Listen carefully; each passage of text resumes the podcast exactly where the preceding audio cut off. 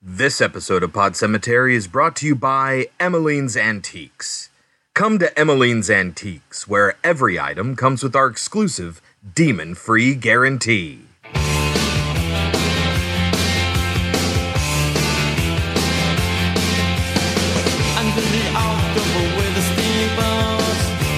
Goblins and come at the grand line making a sound. The smell of death is all around. And at night when the cold wind blows, no one cares, nobody knows. Hello, my name is Chris. My name is Kelsey. and this is Pod Cemetery, where we dissect horror movies like the rotting corpses that they are.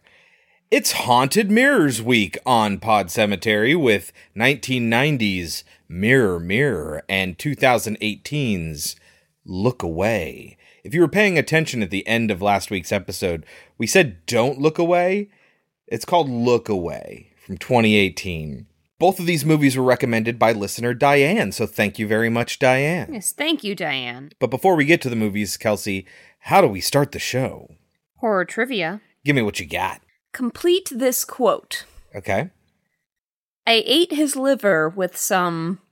Fava beans and a nice Chianti. Yes, even though you're supposed to say it Chianti. But he says Chianti. Yes, he so I said it the way he said it. I know. All right, Kelsey. Scream Queen Jamie Lee Curtis is married to which actor? Sarandon? Is he married to Chris Sarandon? No. I don't know. Come on, I talk about them all the time, like literally. I know. I thought you. I thought it was Chris All the time. No, but you you got the first name right. Chris Kirkpatrick. Yes, Chris Kirkpatrick. Is that a person? Yes. Christopher Guest. Okay. Well, they're both comedians. Six fingered man.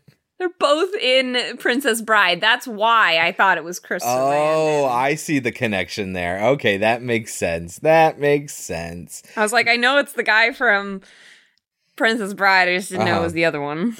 All right, anyway, moving on to our first film, Mirror Mirror from 1990, written by, uh, okay, Annette Cascone, Gina Cascone, Yuri Zeltser, and Maria Sargenti. The last two have written by credits, and the first two have screenplay credits. Directed by Marina Sargenti, starring Karen Black, William Sanderson, Kristin Dattilo, Rainbow Harvest, and Stephen Tobolowsky. Kristin Dattilo, Nikki, by the way, is Janie from Janie's Got a Gun, Oh, from. Aerosmith. Oh, I thought you were going to say the one from the movie. No, no, no, no. Janie's Not another teen gun. movie, yeah. Janie's got a gun. no, um, the Aerosmith music video. oh, okay. What is Mirror Mirror about? A mother and her daughter move into a house where they pretty much inherit a mirror, and the mirror possesses demonic qualities. The movie is free with Amazon Prime or free with commercials on Tubi TV. You can rent it on Prime for 99 cents or buy it for only $3. Should people watch Mirror Mirror? If it were free, I'd say sure. And you had nothing else to do? Yeah, I mean, look, it's if it were on TV, I would totally watch it. But I don't know if I'd pay for it. Yeah. I don't know if it's worth paying for. I feel like it felt like the kind of movie that you would have on in the middle of the afternoon while you were doing something else. like in a good way. I, I, I remember getting that distinct feeling while I was watching this movie.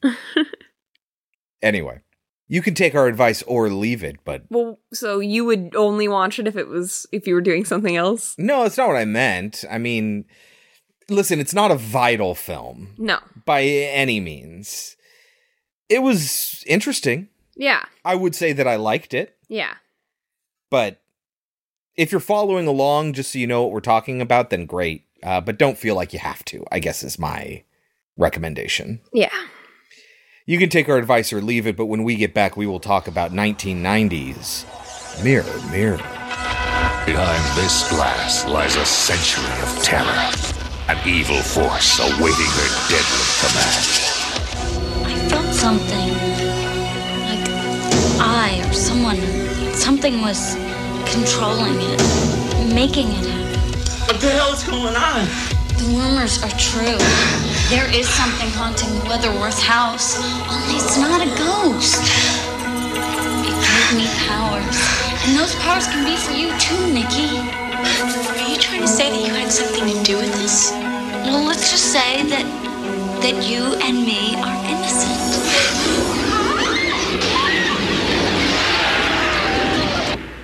Was all that racket? I can control it now.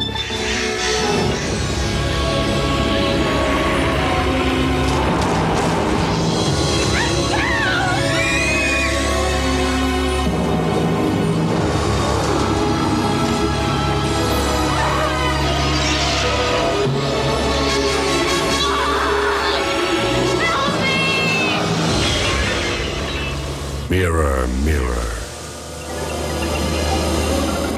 Starring William Sanderson, Karen Black, and introducing Rainbow Harvest. All right, Kelsey, walk us through the plot. How does Mirror, Mirror get started? So we start in the 40s when a woman drags another woman into a bedroom. And they look like twins. I thought so. I thought they but thought at the were very least, they're sisters. Uh, yeah, and she gets her on the bed, gets on top of her, says, "Forgive me." Oh, she covers the mirror first. Yeah, Chris didn't pick up that she covered the mirror first, so he wants to make sure I say that. Yes. And she stabs her, what we assume is her sister. Yeah. And when she does this, everything in the room shakes. Uh huh. so the the thing that was covering the mirror falls down and something it looks like goes back into the mirror and then it closes Yeah. and then she covers it again Yeah. also i'd like to point out it's kind of an ugly mirror It is.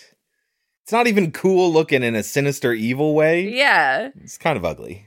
yeah it's it's a It's like a full, Full length, length- standing mirror. it's a full length standing mirror and i think it's supposed to look like tree Like vines on it. Yeah, or- yeah, or- roots. are on it but it looks dumb yeah. i think it's kind of an ugly mirror uh huh. Anyway, cut to the present day of what is it, 1990? 1990. Yeah. And these two ladies walk in and they're wearing awful, hideous clothing.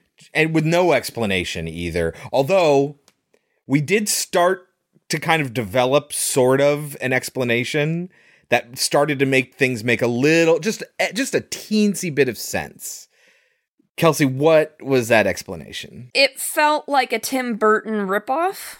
Right, you know, where people wear sort of like old fashioned and maybe oversized clothes that seem anachronistic and out of place. And it felt like that. And everyone's all a little bit weird and a little bit off. But the problem is is that if you're going to attempt to do something like Tim Burton, you need to go all in. Yeah. And we- Otherwise it just feels misplaced and weird. And we should be clear we're talking about the 80s and 90s Tim Burton. Yes. Yeah. Not the bullshit Tim Burton we have. Yeah. we'll get into more about why it feels like that but they they obviously own the house it's like an estate yeah, so I guess they partner together in some way because the older woman owns an antique shop. so she auctions off all the stuff Exactly. And the younger woman is the realtor who's going to be selling the house. So one gets to sell all the estate property and the other gets to sell the house. So they're kind of working together, the other woman has to leave to pick up her kids the younger one. and so the older one says don't worry i'll take care of all of this while she does uh, she ends up finding some interesting books she finds one called the black arts which we had to go back and rewind because Yeah. when i first saw it i said the black acts Uh, And Chris is like, I think it was the dark arts, black arts. black yeah. arts. And when we went back, there's like dust over the R, so Oh, it kind yeah, of makes it uh-huh. look like a C. But it is the black arts. She also finds another book called Scientific Occultism, which makes me giggle. Uh-huh. She's like, okay, everything has to go. She's telling her movers, and I need the mirror upstairs to be taken. And when they grab the mirror, there's this awful music that plays. There, every time the mirror has like magical qualities, there's this Oh stupid music It makes these like eerie sort of sounds. They're ridiculous and random and they don't feel spooky at all. yes, and we do see them carrying the mirror downstairs, Yes. which Chris said. I missed as well. Yeah, you missed that too. The realtor comes back. She's now with Megan, main character, and her mother, who is played by Karen Black, Yes. who we know from the excellent film Burnt offerings. Burnt Offerings.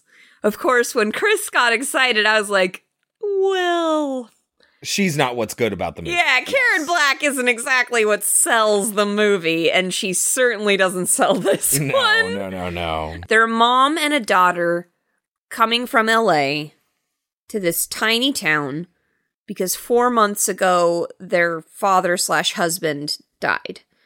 They don't ever tell us how, do they? I don't think so. And so they're moving here because her mother's therapist says it'll be good for them.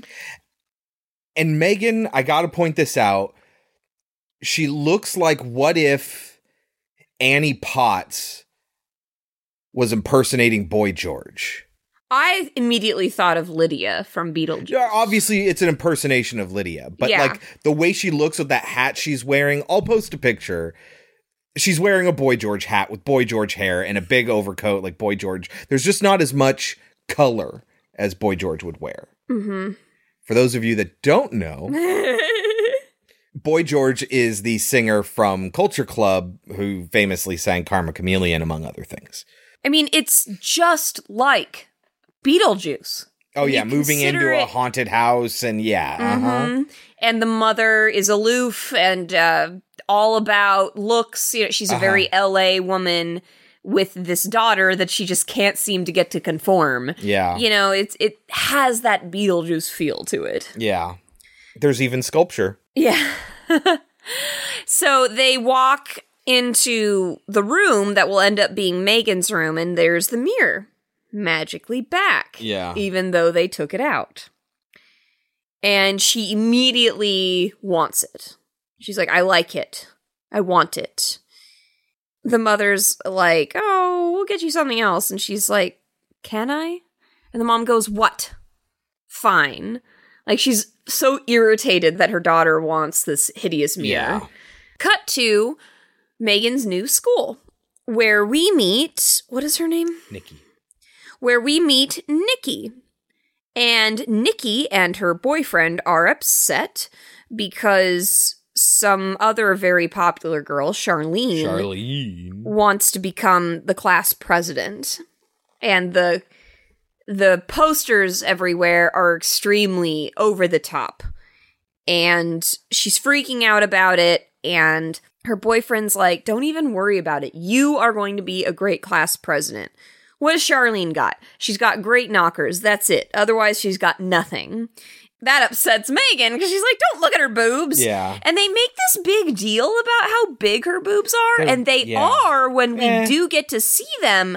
But like when she's just natural, just wearing clothes, I'm like, there doesn't seem to like I don't know why they're making such a big deal about right. her boobs. Right.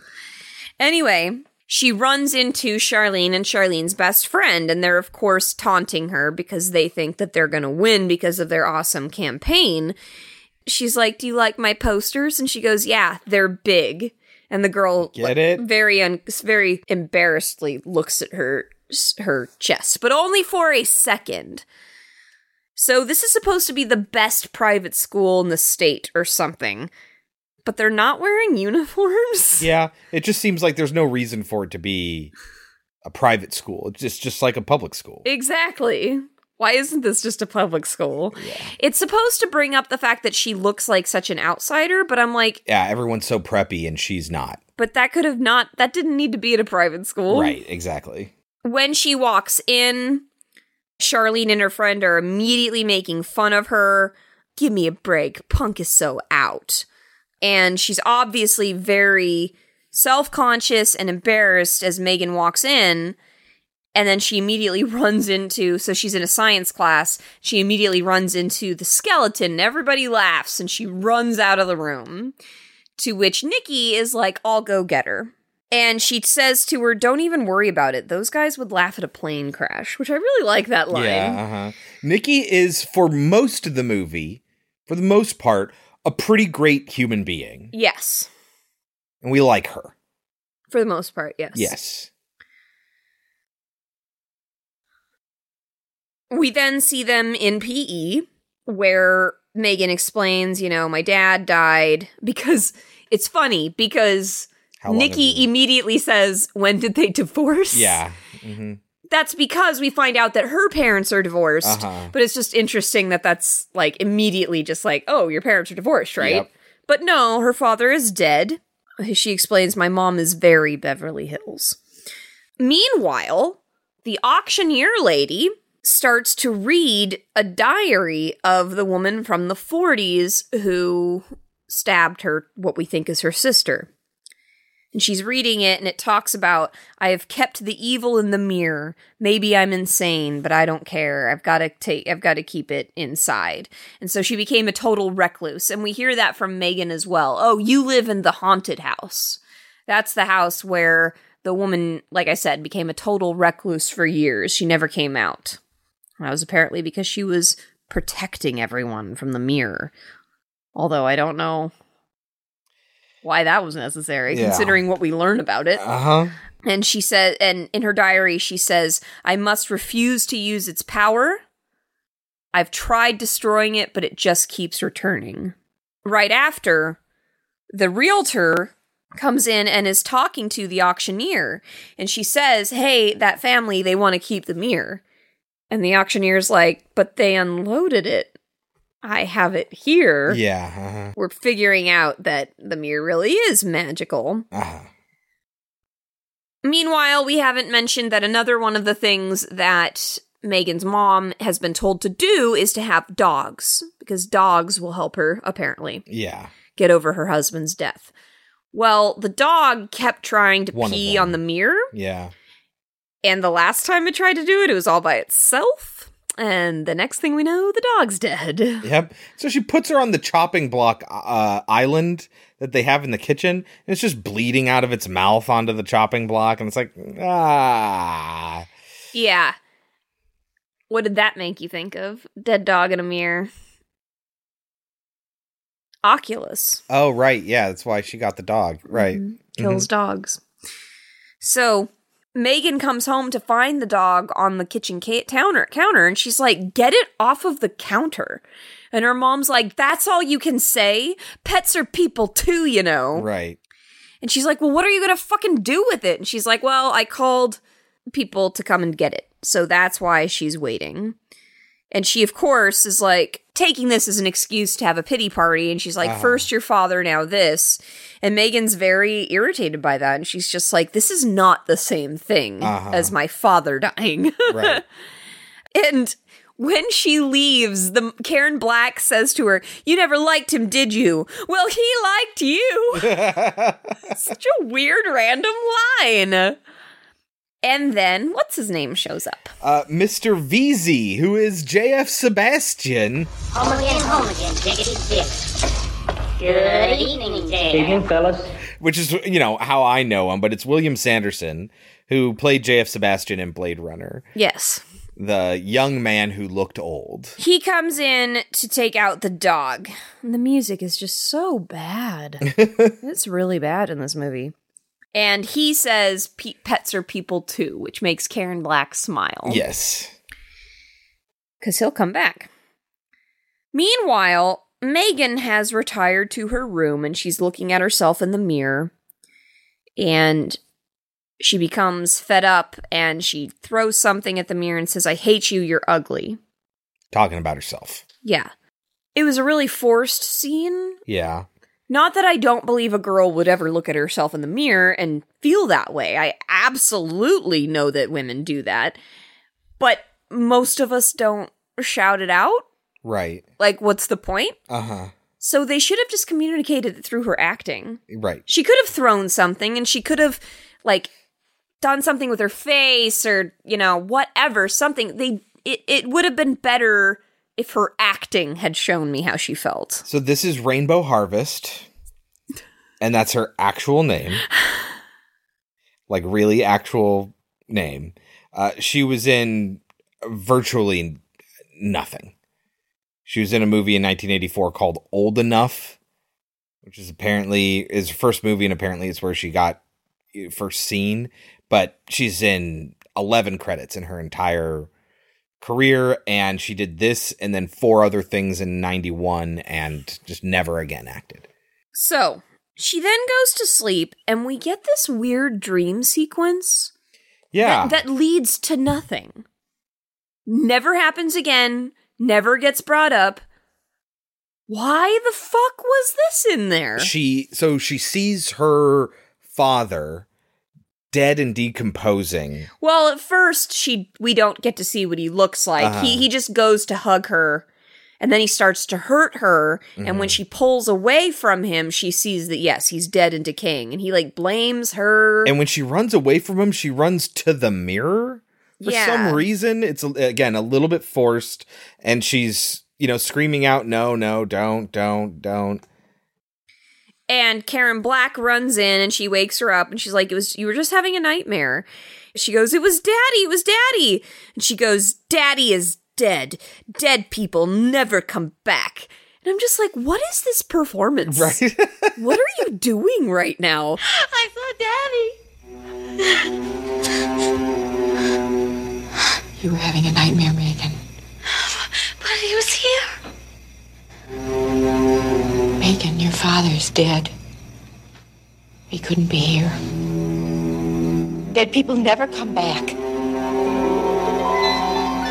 It's so weird. It's so forced. Didn't you say you liked this movie? I did. It's just that the, there's weird scenes. Right? Yeah. Uh-huh. And like I said, it's not like. So I was under the impression that like evil things were going to start happening to her, but she wasn't going to attribute it to the mirror. Uh-huh. And maybe the mirror was going to behave as if it was like her safe haven. No. No, just none of that.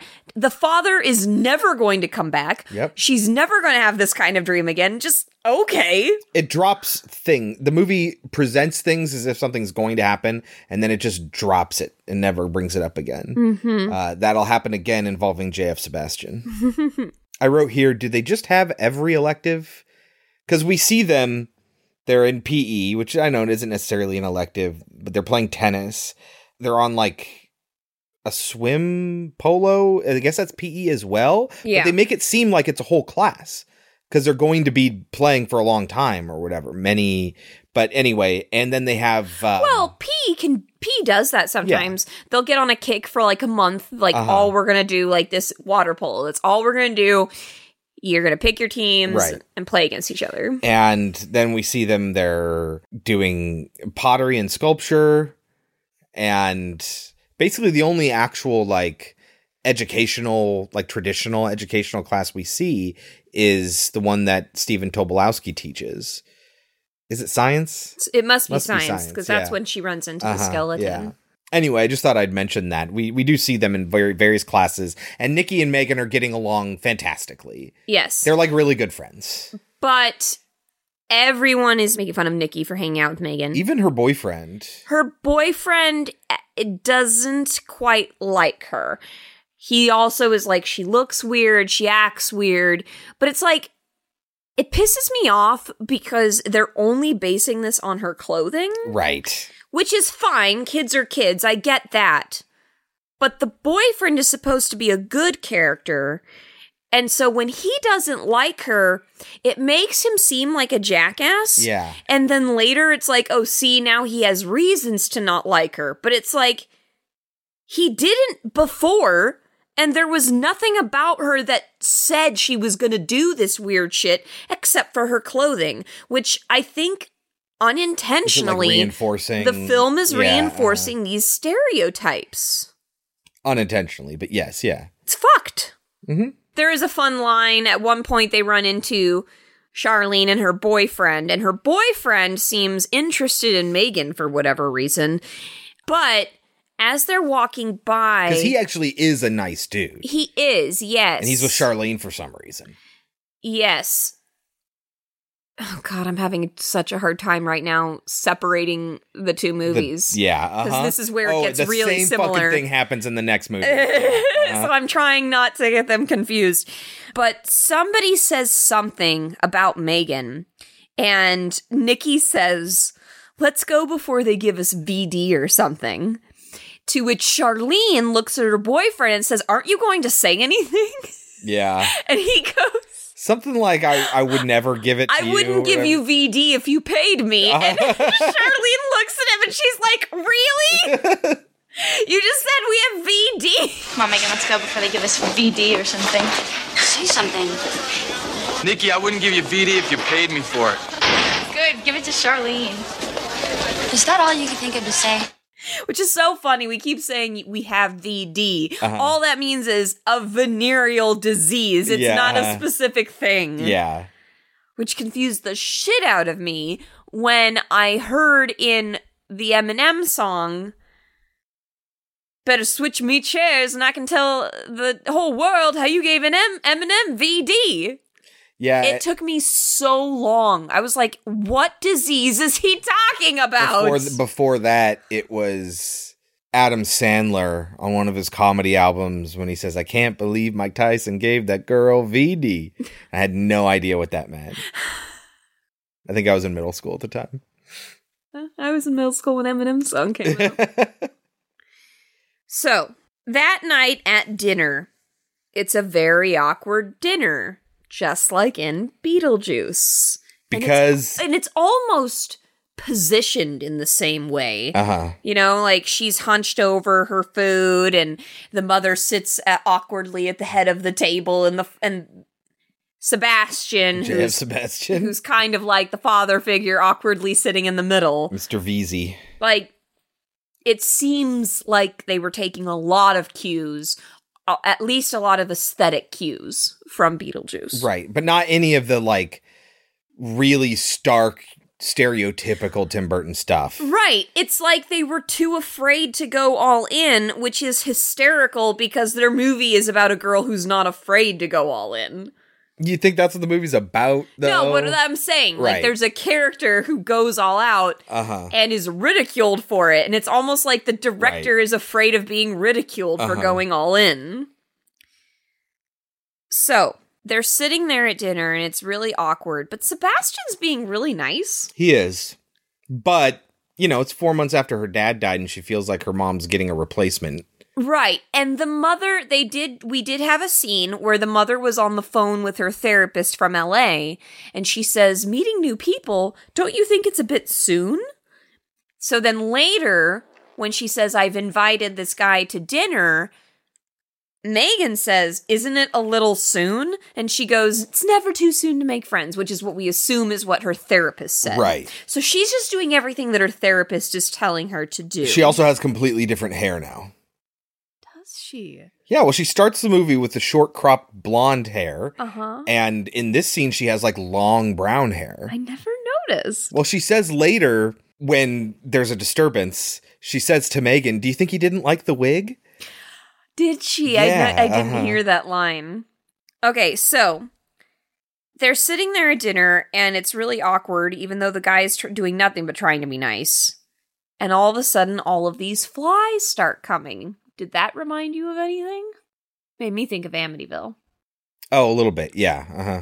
And these flies just start. We see a lot of them on the mirror, so the idea is that they're coming out of the mirror. Right. And then they just seem to be buzzing by and annoying them while they're at dinner. And So Mr. Veezy, trying to ignore it, takes a bite of chicken. But when he looks at his chicken, what does he see? a bunch of maggots. What did that remind you of? A, a lot of things. Lost Boys. Oh, right. Yes, with the uh, with the Chinese food. Like there's a lot a, this is a lot of this feels very mishmashed of other films put together. Sure. So he jumps up and he looks back down at it. And we don't get to see what he sees the second time. But no, the second time I think the chicken's fine. Oh, Yeah. just like in Lost Boys. Yes. Uh, but and so they're all he, laughing at him in Lost Boys. Yeah. but he says, "I gotta go. I must be having flashbacks." I was in Vietnam. She's like, "Well, no. Well, how about you come in, into the living room and we you can we can just sit on the couch and calm down." Like she's like r- she really doesn't want him to leave and she's trying to be very supportive of him. She recognizes the fact that he might be having a flashback and he's like, "Uh, no, I should really go. These can last a while." I think I better go. I must be having flashbacks again. I was in Vietnam, you know. No, I didn't. Why don't you just come with me into the living room and we'll sit a while? Maybe it'll make you feel better. No, no. I think I better go. Sometimes they last for a while. And then he leaves and that's when she says, "Do you think he didn't like the wig?" That's so funny. Maybe you didn't like the wig. What do you think? So this is when we get that water polo scene and it's very awkward. Nobody wants to pick her, blah blah blah. And then she walks into is it class? I think it's class. And everything goes into slow motion. And yeah, no, no, no. It's lunch. It's lunch. Lunch. Yeah. And Chris was just like, "What the fuck is going on?" It's like a purposeless slow motion. Eventually, they get to the point that everyone's looking at her And and, whispering about her and laughing, and it's supposed to accentuate that fact that she feels like time's going slowly. and- Exactly. We're supposed Yes. to be inside her mind experiencing it the way she's experiencing It just it. takes a while to reveal itself as that, and you're like, Yes, "Why it- are we in slow motion right now?" it happened way too early in the Yes, scene. uh-huh. I mean, I picked up on it pretty quickly, but I agree. It ha- it was way too long. Uh-huh. That type of thing should be very focused on the moment. yeah, So we see her sitting there experiencing this, and all of a sudden, uh, Charlene, Charlene. the ba- bad girl, starts to get a nosebleed. And at first, I'm like, who fucking cares? It's a nosebleed. I get students that get nosebleeds in the middle of class all the time. But then it starts to really start to pour Uh-huh. and gush out yep. which can be very dangerous. So there's that. And immediately after, Megan tells Nikki, I felt like I did it. She tells Nikki and Ron. Which is when Ron is like, all right, I'm out. Yeah, uh huh. Like, I'm done with this. they're like at Nikki's place after school or something like that. And he's like, How about you give me a call when she's gone? Why don't you try to turn into a normal person? He says. Yeah, her. like he's kind of a dick. Yeah, he's turned into an asshole. But Megan's starting to think, I did that. Right? Like she's starting to realize, oh, can I can I do more stuff? Yeah, she's starting to think like, do I have powers or is the power coming from something else? And I think pretty quickly she starts to wonder if it's the mirror because this next scene is very strange. Mhm. She's chewing gum. Yeah. And then she takes her gum out. Rubs it on the mirror. We see from the perspective of the mirror, and then puts it back in her mouth, And it tastes terrible. and she spits it out. Like, what the fuck did you expect? It's so bizarre. It's very What is this scene about? I don't know. The next day, all the popular kids show up dressed as punks and goths. And Jeff, Charlene's boyfriend, is like, Why are you guys doing this? This isn't cool. And they're like, It's just a joke. And he's like, Oh, God. Yeah. And they're like, why don't you like it? Everybody else likes it. Yeah. He's like, Just leave her alone. What did she ever do to you? So then, when they all come in, the science teacher says, "Oh God, is the start the start of a new trend?" Uh huh. Stephen Tobolowsky. and it's just kind of like, I know. Oh, he's a total dickhead teacher. We're supposed to not feel bad for him. We're not No. okay. At the beginning, when she's starting to develop these powers, she she uses it against people that we don't like. There's a there's a very specific turn that's coming up pretty soon here. And they are about to take a test, and he says, "If anybody talks, you will fail." which he does not reinforce. Yeah, that pissed me off. Something happens, and Charlene's friend makes a biting comment over to Charlene, and he says, Girls, And I know what that's like. I know what it's like to tell them, hey, if you do this, you'll fail. And then they do one thing of it. Uh-huh. And then it's like you're put in this really stupid position where you can give them an F and have everyone in the class turn on you, or you can ignore it and then look like you're an ineffectual teacher. Right, but I don't care about him because do you know why they were talking? Because he came by and then picked up her paper, the test that Megan was working on, and was like, What's your problem? And she says, I don't have a problem. Uh and he says, God, no, what what's the line? The line is something along the lines of No, you don't, but you don't have a solution or something like that. What is no, How no, it- he says you do, you just don't have a solution. That's what it is. That's what it is. What's your problem? I don't have a problem. Sure you do. You just don't have a solution. It's like what a fucking dick cheese. Okay, yes, and we are definitely supposed to feel that way. However, being a teacher, like I wouldn't say that, obviously, but it's very frustrating when you see a kid just sitting there not doing it. It's like, try.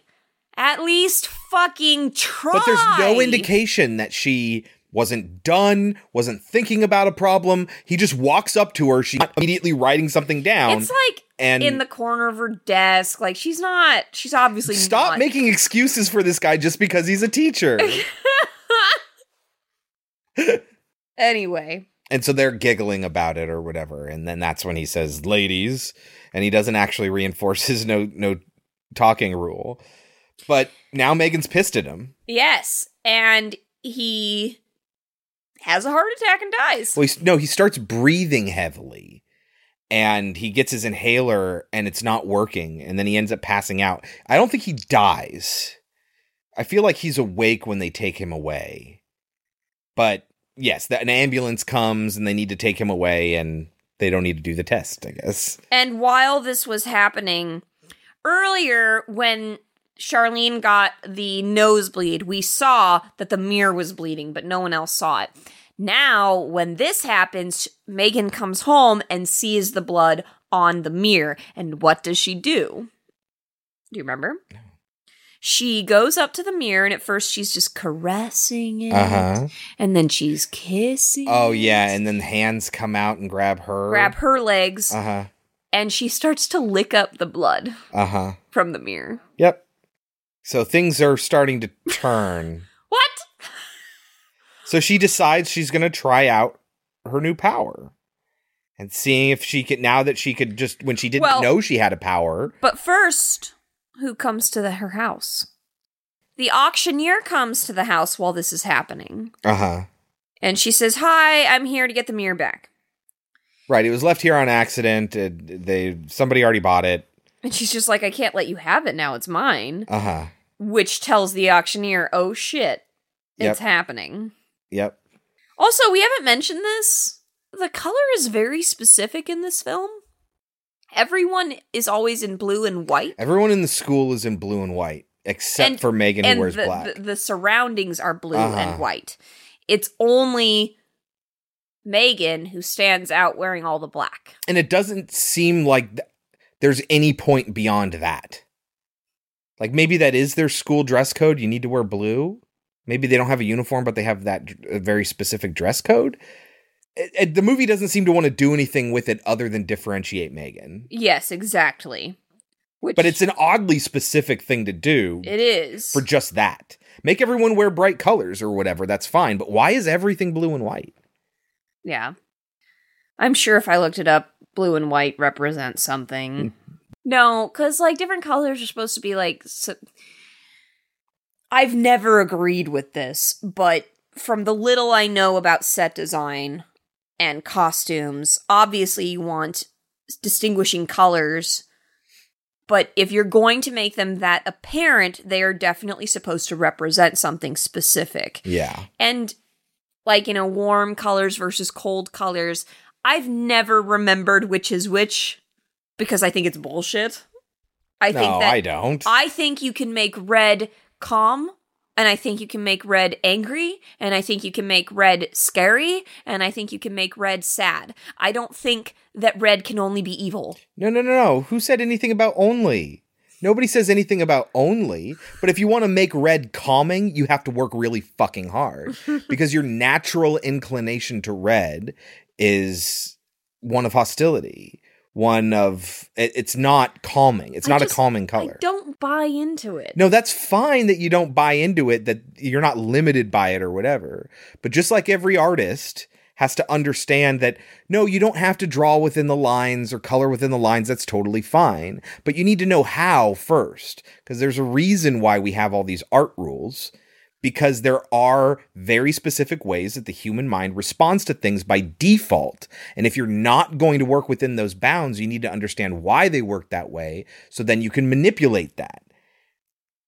For instance, you ever notice how many fast food places have red and yellow Mm-hmm. in their signs? That's because the combination of those two colors together induce feelings of hunger. And I don't understand that. That's it's just true. Does does it have to? No. But by default, it generally does. Just like that, just like with red. So, She decides she wants to direct her power at something specific. and she wants to get even with Charlene. This is around the time where I wrote, Oh my god, not only is it a Tim Burton ripoff, it's a Heathers ripoff too. A little bit, yeah. uh-huh. There's a lot of Heathers going on in this movie. Yeah. And it took me a while to pick up on it, but I was like, oh my God. They have a hard on for Winona Ryder, which I get. But Yeah. like, come on. That's a good point. They're both Winona Ryder movies.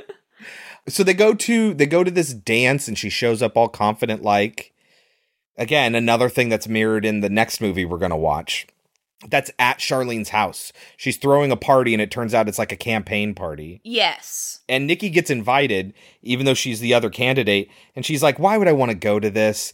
And then when Megan shows up and it's very obvious that Charlene doesn't want to invite Megan, then Nikki's like, "Oh, look, Megan, we were just invited to a party." Yeah, exactly. it's kind of cool. Nikki's dope. Nikki's awesome. yes. That's why I wrote it at this point, because that's straight out of Heathers.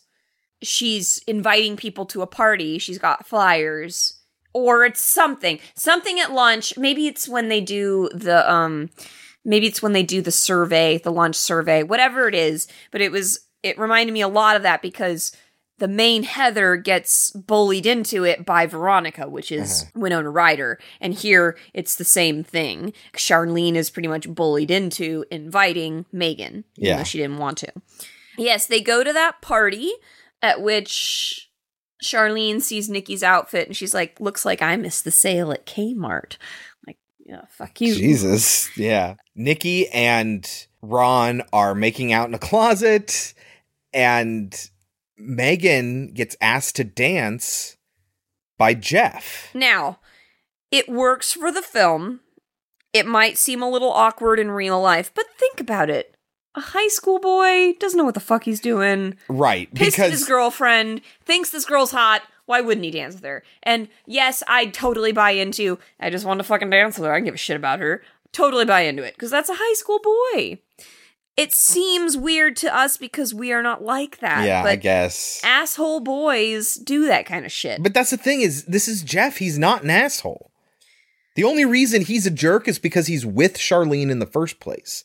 Everything else he does is is usually contrary to Charlene's meanness. And so it's almost like a nice guy sort of thing, like in Carrie, but in Carrie, the girlfriend specifically asks him to take her to the dance. Yeah. In this, he has a girlfriend and then he dances with another girl. At so his girlfriend's at his party. girlfriend's party. Yeah. So it's very, very weird. But either way, Megan's really happy about it. It's like, I didn't do anything and he likes me. Right, and then she immediately sees that they're leaving to go hook up, Yes. and, she's all like, really "Well, upset. fuck." So he's with his girlfriend in the car, and they're having this conversation, and she's like, "Why did you do that?" And he's like, "What? I'm not allowed to dance with her." It's like, fucking no. No, you're not. Yeah. A, you're in fucking high school where a dance is a much bigger deal. B, it's at your girlfriend's party that you did it. right. Like, what? Yeah. Meanwhile, Megan's back at home, sitting on her bed and really upset. And so she tries to invoke the power of the mirror to get Jeff to fall in love with her. So it ends up working. He's hooking up with his girlfriend. He's like, No, I think you better leave. No, you gotta stop. And then he eventually pushes her off of him when she's trying to give him a blowjob. Uh-huh. And she says, Don't ever fucking call me again. You fucking understand? I like it. He's like, oh, oh whatever. So he goes over to Megan's house and they're hooking up. But then halfway through, I guess her power disintegrates. No, no, they're just kind of getting into it. Like he feels this attraction to her that he doesn't understand. And then like she's super aggressive. And she starts taking his clothes off and then her clothes off and then starts unbuttoning his pants. And it's making him uncomfortable despite the fact that she has the spell. Because it's a power she can't really control. And now she's getting a little bit too overeager. And so I think maybe part of it is she's not concentrating on it anymore. Part of it is it's going really fast, very intensely. And so that spell doesn't work that way. And so he just decides he's not going to do it anymore and he backs off. And she's like, no, you can't just stop.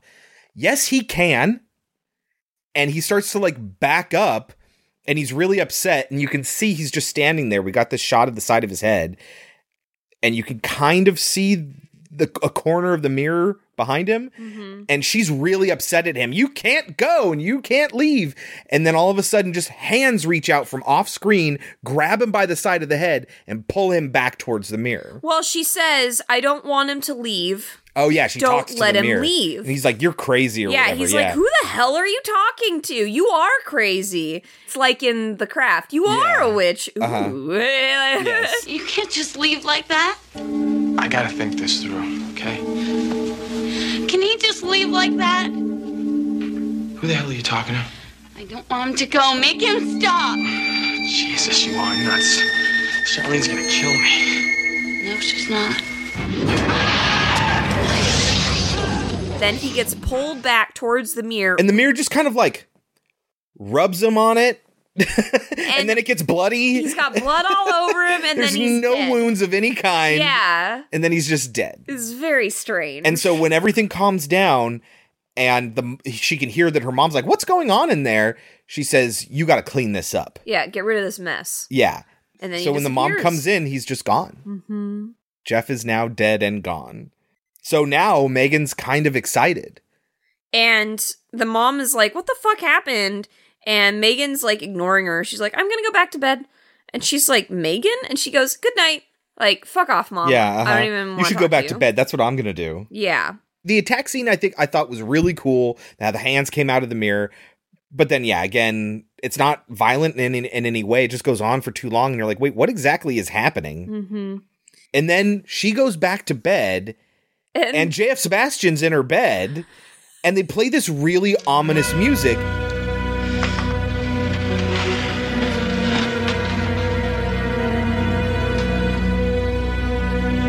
Out of context, you would think they were playing that music because the fact that they were hooking up was like this major secret that that is is a bombshell. But we know, having watched the movie, the sinister music is more because it's a death sentence if Megan finds out. But don't worry, that's the last that it becomes an issue. It's just never an issue again for the rest of the movie. Mm-hmm. And when she comes back, she says to him about Megan, she looked so lost. She looked so alone. Did she? Yeah. Did she? I don't know.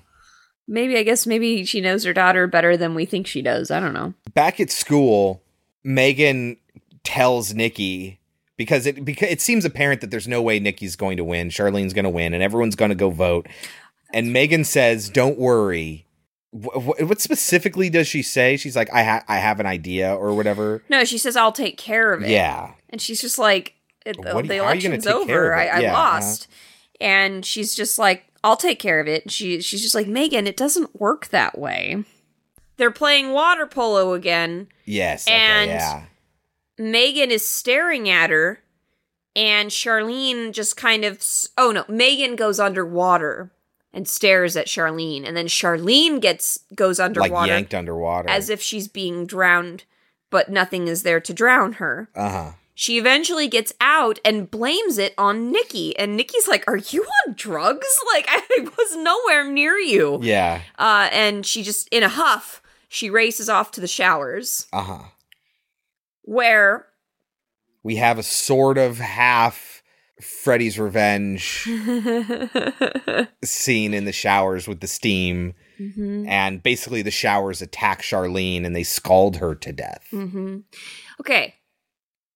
I saw a movie when I was in high school. I've never been able to find it since then. It was just on TV one random night. It was the weirdest movie. It was about, like, I thought it was about sisters.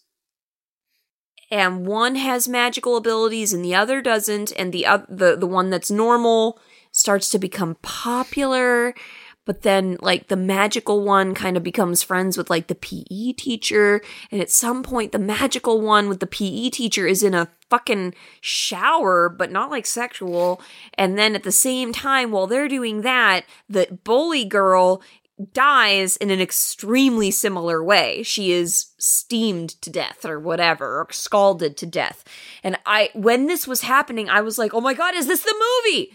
But like not. my it's not. My brain can't my brain's like no it was sisters and she was in the other shower when it happened. But it was super similar. So, if anyone in the audience knows what she's talking about, please help her out because it will drive her crazy. yeah. Like it would drive me crazy too. yes. So, so Charlene's dead, and Nikki ends up confronting her in the girls' bathroom about this. well because megan keeps saying she did it and Yeah. nikki's like Did you just kill Charlene? and she's like well you should be thanking me to which nikki says you are a nut and this, and we know this whole time that Charlene's friend, I think her name is Lisa, is in one of the stalls and is like hearing all of this. mm-hmm. And we're like, oh shit. And Megan is trying to convince Nikki that I did it for you. You should be happy. you can have powers too Yes. There's powers, but but Nikki just is like, no, this is fucked. I'm out of here, and she storms off. And Megan shouts after her, and then she stops, and then she says, just to no one in general, kim now it's time for you and me to have a little talk Nikki, call me later.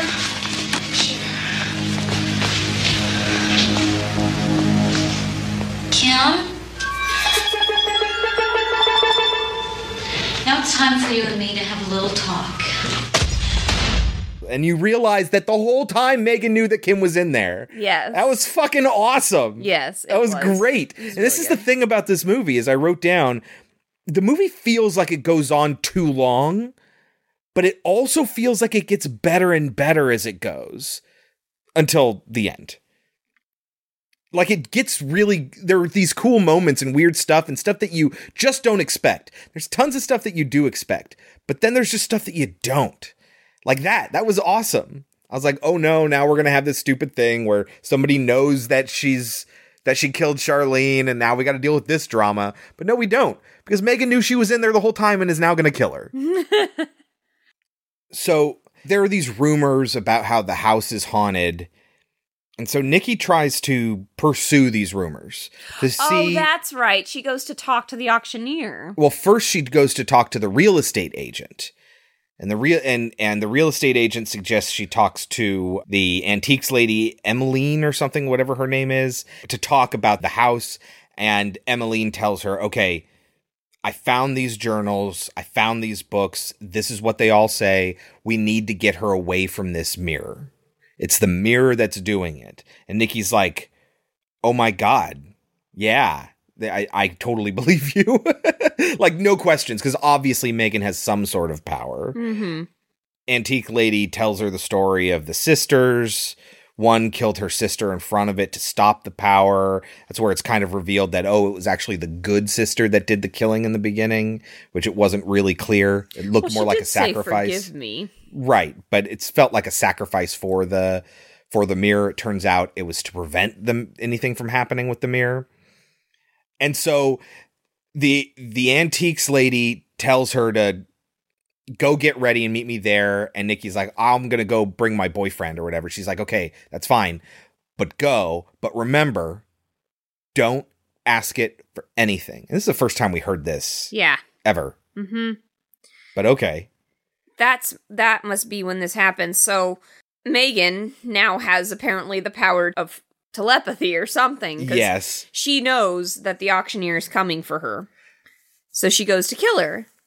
And she does it with the glass all over the antique shop Mm-hmm. and like impales this woman as she's sitting down.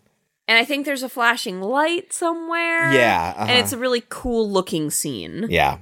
It's well shot. Also, somewhere in here, the second dog dies too. Yeah, that happens. But it's kind of a non issue. Yeah. The dog just barks at nothing. And then when it gets into the room, you just hear. But it kind of it's not really a thing. There and there's we we see more POV from the mirror and we we hear what sounds like backmasked voices. And I want to play them back forwards to see if they mean anything. So I'll put it here.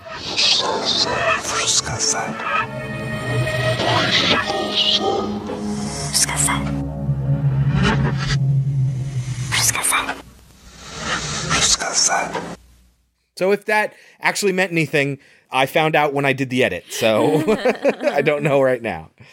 So Ron goes upstairs To find to find Nikki in the bathtub full of water and she's submerged under it. Another thing well first I was absolutely not expecting. Well, first he finds the sculpture of himself that she made of his face. Yes. Completely destroyed. Yes.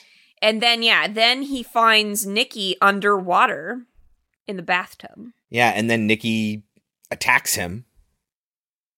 And then there's this whole fight scene, and turns out Ron actually has injuries now. I wrote down he's all fuck it, he's all fucked up. And when Nikki shows up because she came here to get Ron, she sees Ron dead on the bathroom floor, and then her mm-hmm. laughing in the corner, just sitting down, kind of cackling, laughing. Yes, so she sees herself laughing in the corner, which is a cool shot. Yeah. And then that Nikki that's laughing in the corner just fades out of existence. It didn't actually exist. Nikki gets a phone call and it's Megan, and Megan's inviting her over. And she says, Why are you doing this? And she tells her, I'm the only friend you need. Yeah. She wants Nikki all to herself. She also tells her, I'll be waiting, and just so you know, that silly lady from the auction house won't be joining us. Yes. So Nikki's freaking out and she heads over to Megan's. In the meantime, Megan's mom is downstairs just like doing the fucking dishes. And she keeps dropping something down the garbage disposal. Like in what movie was that? Wish upon? yes.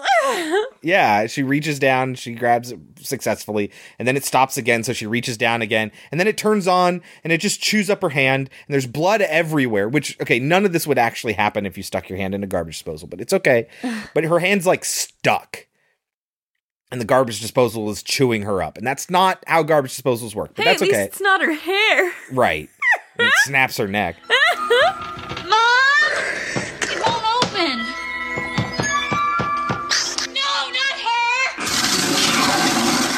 and then she pu- yanks her hand out and it's all chewed up and then she collapses on the floor and she dies of blood loss and now megan's mom is dead This is when Megan starts to wonder can I trust the mirror?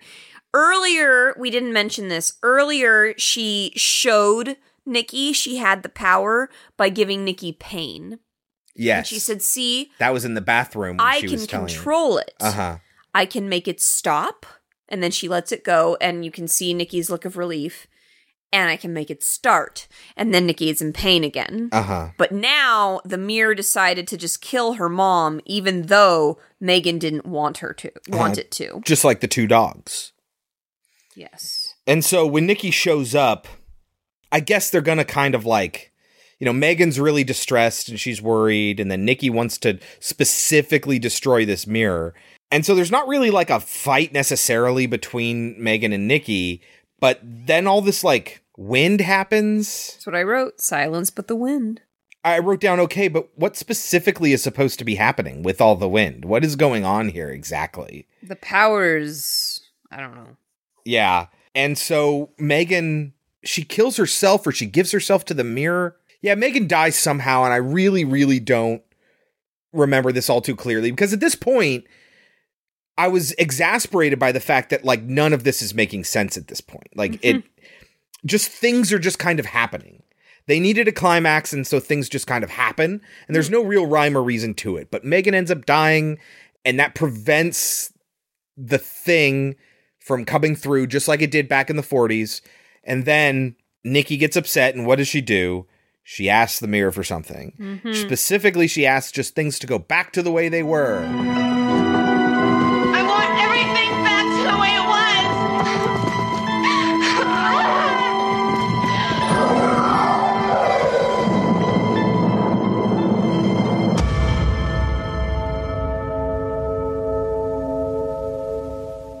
We get a monkey's paw scenario here, which is the only monkey's paw thing about it, by the way. When it was originally going to be made in the newspaper, they they talked about how Zelda Rubinstein was going to be in it. You know, the clairvoyant from Poltergeist. Oh. Yeah, and she never ended up being in it for some reason. Uh, but also that it was going to be based on the monkey's paw. And it's like, not at all.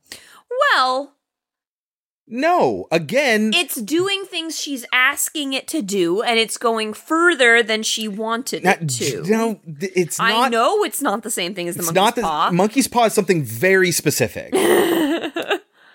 like Wish Upon tried to do the monkey's paw and it did not know what it was doing. you teach the monkey's paw, you know this. yes, I know. Yeah. and I, but I'm saying I see. I see maybe that that's what it was originally intended for. When, there when it was, a first rewrite pre-production, yes, or yeah, a yeah, billion yeah. rewrites. So she asks for things to go back to the way they were, and then she wakes up and she's wearing a dress from the 40s or whatever, and she's kneeling over on top of the bed. Megan, who has a dagger inside of her, and she's dead. And I Because guess now not- they're the sisters from the She 40s. was not specific enough about what she wanted it to go back to. Yes, but now they're apparently the Weatherford sisters, and the demon comes out of the mirror and then just goes right back into the mirror again. and then Nikki covers it, Yeah. and that's the end of the movie. Yeah. Like, well, wait, did it come back to the out? Did it not come out? Did it just decide to go back in? Because it's it's very clear that Megan dying sends it back in. Mm-hmm. Why would the mirror send them all the way back to the 40s to a time when it specifically was prevented from coming out? I guess because it's a cycle, it just keeps doing the same thing. but they're we know that they're not friends. They were actually sisters, and they were played by two very different people in the beginning. So it's not really a cycle. They just went back once. I don't know. It- it- exactly. It doesn't make any goddamn sense. The ending, it's like they didn't know what they were doing. I'm like, it's a tragedy with no logic. And I wrote down before I knew about the monkey's paw thing, all of a sudden it's a monkey's paw mm-hmm. where it has twisted wish fulfillment, which is not what it's about prior to this. So I say, okay, now what exactly happened? Did she kill herself? Is the demon free? Did her soul get sucked in it to stop things? Like, but then they get sent back. How is this making things as they were? It's specifically not as they were because she wasn't one of the sisters. Mhm. Megan wasn't one of the sisters. This is not how things were, even in the broadest interpretation of that. And is he defeated? Or is he not? I don't know. Kelsey, there are multiple sequels. There's Mirror Mirror 2, Electric Boogaloo? Raven's Dance, so close. and that actually has William Sanderson in it. really? Yes, so I don't know what role he has to play because, like I said, he disappears after that one ominous movie sting, uh, music sting. And then there's uh, Mirror Mirror 3, The Voyeur The voyeur. from 95. And then there's Mirror Mirror 4, Reflections from 2000. There is no critical consensus for this movie on Rotten Tomatoes. There is no Metacritic, there is no cinema score. It does have an audience score on Rotten Tomatoes. Okay. Out of 235 ratings, Mm-hmm. what do you think that score is? 34? It's a 30. Hey. Wow. Wow. Cool. Overrated or underrated? A little underrated. Eh, I don't know about a little underrated. It's better than a 30. Yeah. Yeah. What would you give it? I was gonna give it like a 52. I was going to say a 50.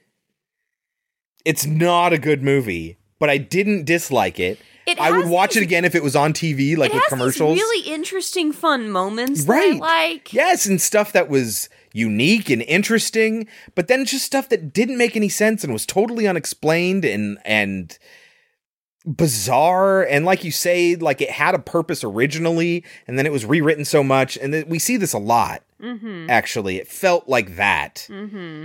but it's not a 30 No.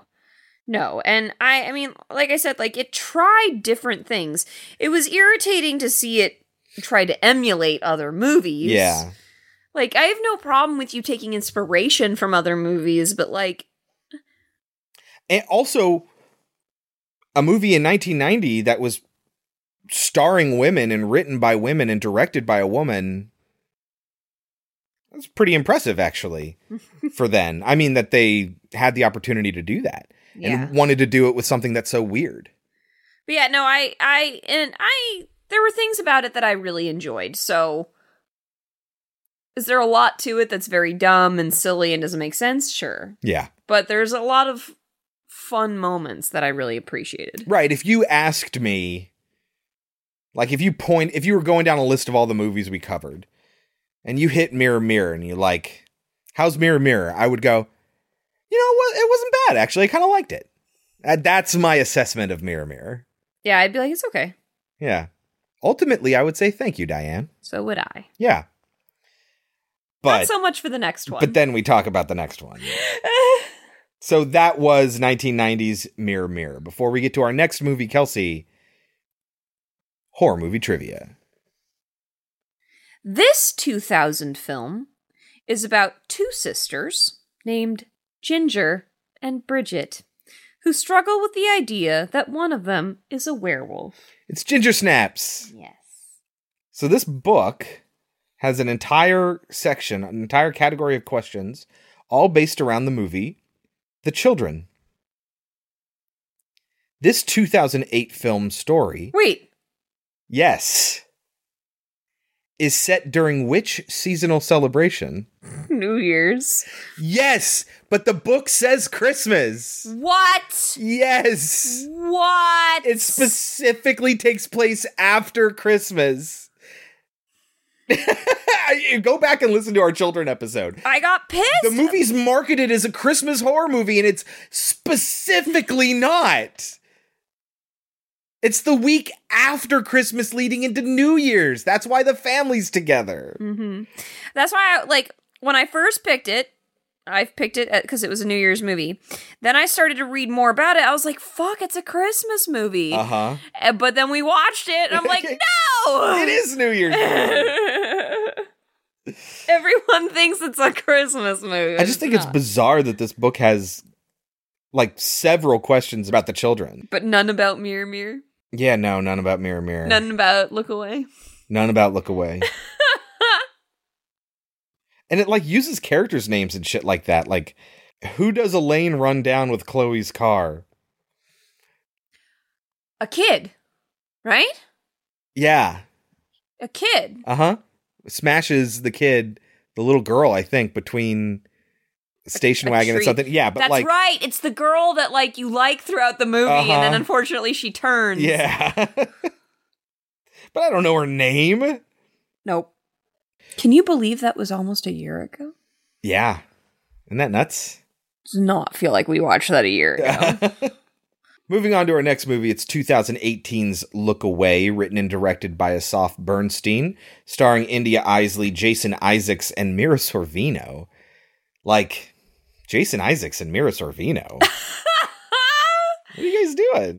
What is Look Away about, Kelsey? a teenage girl who is also an outcast. Who's also friends with a relatively popular girl who has a boyfriend who kind of doesn't like her. and then there's a bully girl who has a boyfriend who does like her. Yes. Like Come on. Yes. no, you're you're wrong. She's friends with a popular girl. The Uh-huh. popular girl has a boyfriend. The boyfriend likes her. oh, does like her. Yes. Yeah, there yeah, is yeah. another popular boy who hates who her hates her. inexplicably. yeah. anyway, So anyway, a t- an outcast teenage girl finds refuge in her mirror's reflection. now the movie is free if you are a subscriber to HBO or Cinemax. If you want to rent it, uh, it's on Amazon for three dollars. You can buy it on Amazon for five dollars. It's more on other services, but it's available pretty much everywhere. Should people watch this movie? I'm gonna say no. I will say no. I'm sorry, Diane. I, I found this movie to be quite boring. Yeah. And frustrating too. How many times throughout the movie was I like, okay, now this is going to happen? and then specifically that thing happened. Yeah, but none of but neither of us saw the end coming The end is stupid. because the end doesn't make any fucking sense. Like, oh, hey, I have a surprise for you for your birthday. He's going to. He's gonna get her plastic surgery. He's gonna size her up for plastic surgery, and it's gonna be awful for her mental health. And yep, sure enough, that's exactly what happens. Like, it's incredibly predictable. incredibly predictable until the very end when it doesn't do anyway i'm getting ahead of myself we i mean don't you don't need to see it if you want to know what this thing is and you have a lot of time on your hands feel free but like don't spend money on it No.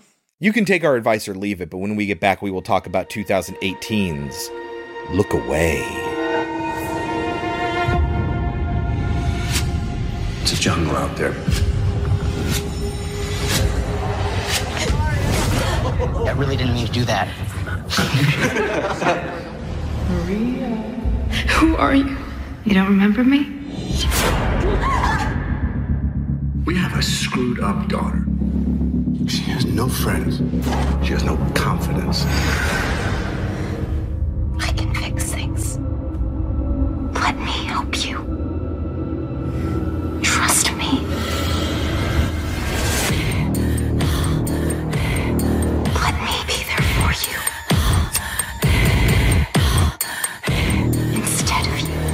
You. Ice Queen.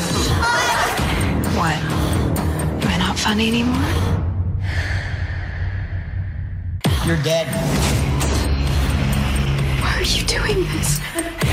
Self improvement. I'm sorry. I'm not. What out?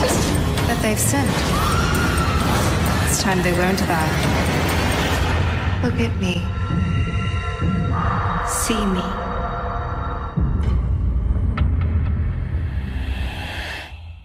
Kelsey can you get us started? How does look away begin? The movie begins with an ultrasound image of two babies punching and kicking each other in the womb. yep. And then we skip forward to present time with a girl, our main character, who what's her name? maria Maria, that's right, because her twin is Iram. I God. Okay, so let's okay, so spoiler alert. There's an evil mirror version of our main character Maria, who yes was apparently her actual twin who died at childbirth or was killed at was childbirth. killed at childbirth by Yeah. her father for being deformed, but we never find out how or yeah, the kid was uh-huh. deformed. Just oh, it's for the best or whatever. And like the fact that there's the sonogram in the beginning kind of gives that away, like right from word one. And her name, this mirror image of Maria, her name is Aram, which is just Maria backwards. That's the kind of quality writing we're dealing with here. they couldn't have picked a name that reverses better, like Dracula and Alucard. Do you know Alucard is such a cool sounding, almost medieval type name that I didn't know that Alucard was Dracula backwards for years. It just never even occurred to me.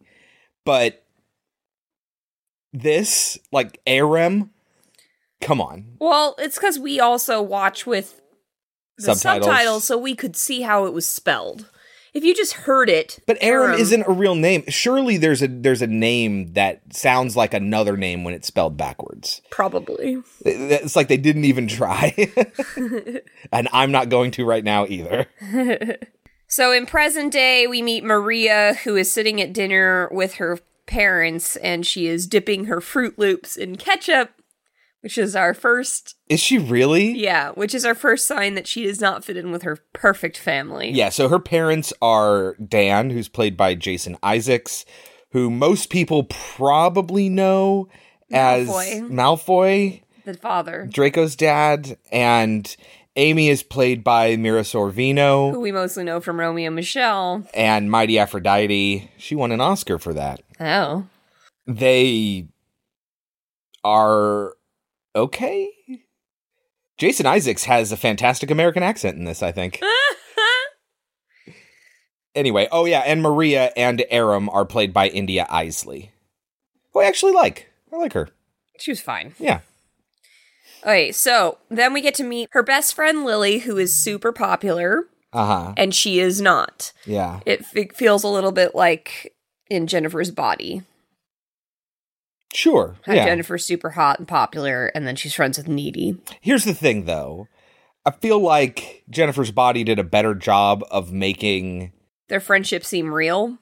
Yeah. And Amanda Seyfried seem like uh, normal, like average looking, even though of course she's absolutely gorgeous. Whereas I it's almost like again they didn't really even try with India Eisley. Like she's hot. And they show her naked several times in this movie. Again, people. Especially when you're trying to make her seem like normal and average. You're going to show this this hot girl's naked body and then try to tell us that she's unattractive. She is abnormally skinny. Yeah, she's a little skinny, but guess what? Aram is just as skinny. Well, like it's the same actress. Exactly. This is my point. That so her being skinny can't be an indicator of her attractiveness because both are right. Like basically, Aram smiles more, Yeah. and that's like the only difference. Well, she also has confidence, which Maria does not. Right. And that does change a person. sure.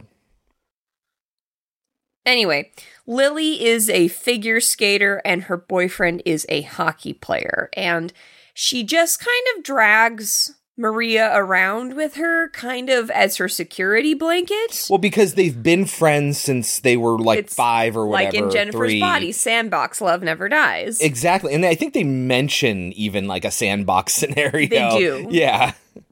Yeah. So yeah, so they've just they've been friends since they were born, basically. But Lily is the popular one, and like I said, she just kind of keeps Maria around as a security blanket. Right. She's her she's her mirror image in the fact that I'll always be hotter than you. I'll always be cooler than you. Yeah. And I keep you around to remind me of that. Oh, I forgot to mention when I was saying, yeah, we see her naked body. She is a she's an underage teenager In the movie. in the movie. Stop doing this, people. Just fucking stop it. I get that the actress was fucking 25 when she made this, but like you're telling us this is an underage kid, which like a 16 year old. yeah, theoretically, no, she's a senior, so she's probably 17, uh, which is close, and theoretically she could be 18. But don't try to like titillate us with, oh, this person's right on the cusp. like this isn't a category on Pornhub. Like it- it's a character we're supposed to like and identify with, and stop showing us underage bodies, people. Mm-hmm. Cut to another scene with her parents. Her mother desperately wants her to go to the prom. Okay, let's just deal with this prom situation right now. Oh, the fact that the prom is in an ice skating rink. So, throughout the film, like, they're gonna make a big deal about the fact that Lily is a figure skater, and so she's gonna try and teach Maria how to how to skate Who's never skated before? for the prom. And you're wondering the whole time, why does she need to learn how to do this for the prom? Because the prom is on ice, people.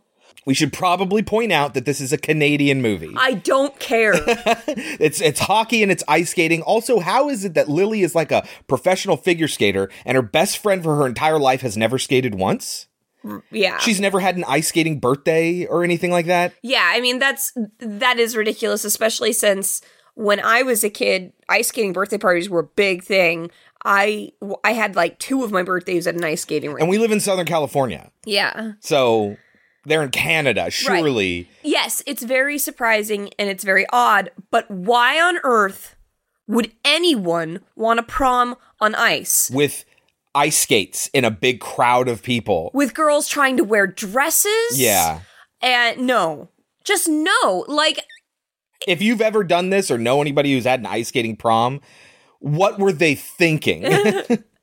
just on a most basic level, everyone would be freezing. yeah. Why would girls wear prom dresses? They're going to be freezing. And on a not so basic level, what ends up happening at the prom, how could you not expect something like that to happen? yes. Or just that maybe someone accidentally falls, gets caught on another girl's dress, and then just everyone falls. Like, why is this Yeah. not a concern? Somebody cut somebody's, you know, the end Oh, of their is my- pinky finger off is- or whatever. It with is a skates. serious fear for me. When I go ice skating, I seriously think about this the entire time. I am petrified Uh-huh. of falling on the ice and getting cut by an ice skate and like losing a finger or something. It is an actual fear of mine. Uh-huh. So the scene the whole movie, she was like, "Ah, ah." yes, every time they would show us the ice skates like slicing up the ice, it was just like, oh god. So we're not. I I think it would be very difficult for us to go beat by beat through the plot on this one because honestly, it didn't really stick for either of us. Well, So let's hit the broader themes here. okay, well, I there's things that I want to get okay, through. okay, okay. Go ahead.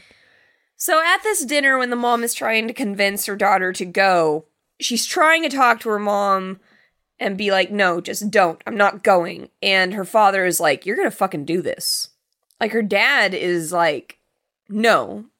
Because her father is a plastic surgeon and he's all about perfection and fitting in. Yeah, and let- here's the thing about the father character too is throughout the course of the movie it becomes obvious that he does care about his family. Only on the level that he is a- able to. No, like he wants to spend alone time with his daughter and not in a weird way. Like he he he likes the idea of bonding with his daughter and he wants her to be happy, but he cares absolutely nothing about the deeper issues of their humanity. And that's the problem. Is oh, and he's a plastic surgeon, so it's like a very heavy-handed sort of characterization. Yes. He makes the point that she weighs less than she did two years ago, which you might think, if you're like me, something happened two years ago. Yeah. Maybe something changed for her. And then you're going to meet this guy character who's going to torment her. And you might be thinking, oh, maybe he raped her two years ago, and ever since then she's been severely damaged. No. No, there's nothing. There is no traumatic event that happened to her. There's Nothing happened. There's no reason for this guy to hate her. There's no reason for her to be as depressed as she is. It's just the way things are. Right. It's just the way things are because they needed a conflict, so they just wrote the conflict in without any consideration for like how it got to this point or what the backstory is or anything. Yeah. And then we get this weird scene where she's like masturbating, but it's in the most uncomfortable position. Yeah, she's like crawled up on the lead and she's like crammed up in the corner against the mirror on this top shelf, masturbating in what looks like pain. Like she's she looks like she's hurting herself. It took me a while. Like I feel like we're supposed to gather that she's masturbating. She doesn't look like she's enjoying No, herself. like, not which at all. for me, I'm like, I wouldn't be enjoying it myself in that position either. Right. And so she kind of like turns to the mirror and she sees her mirror reflection Is staring at is her. staring at her. And you're like, well, yeah, that's how mirrors work. When you look at your reflection, but it, was looks back staring at, her you. before she looked right. at it. And, and it's one of those sort of like out of the corner of your eye, sort of like, ah, and it really scares her half to death, but she can't like confirm anything actually happened. So she like falls off the sink and her mom comes is like, is everything okay? Well, she goes to run to her dad and tells her, tries to tell her dad what happened, which, when did they suddenly have a close relationship? But all he can say is, You look terrible. You need to get sleep. You need to put your best foot forward. Go upstairs and put makeup on. And he's just ignoring everything that she's Yes. saying. the mom's like, but she needs to eat her omelet. And he's like, we both know she's not going to eat the omelet. Like, right, like right in front of her. And it's like, that just makes her not want to eat more, you know? Yeah. It's kind of like in Skins where it's not so much that she wants to be skinny, it's that she wants people to fucking notice that something is wrong. Right. We see her in look in the bathroom again. We see the mirror image keeps kind of looking at her. And I think it's more that she's trying to ignore it than it is that she doesn't see it. Yeah. Because there's Okay. little things that kind of make it seem like she does know it's happening, but she's trying to ignore it. Well, she does one of those goofy things, you know, in the Lonesome Ghosts, or like in um that one silent film, which I can't think of the name of right now. You know, where you're trying to like move along with your mirror image, and then they're mimicking it perfectly, but then there's just a slight variation. You're like, bah. Like in uh, Big Business. I think it's I think it's Lily Tomlin who does it in Big Business. Uh-huh. It's either Lily Tomlin or Bette Midler, but they the idea is that two twins got switched at birth. Okay. So like they meet in the place and they think they're in a mirror and so they start Uh-huh. doing it. It's really fucking funny. so it's kind of like that too. So then Lily shows up to pick her up for school. She now has a new car, so now she doesn't have to get on the bus, which is a good thing because the kid who torments her always sits on the bus. Yeah, that guy's name is Mark, I want to say. That's Mark.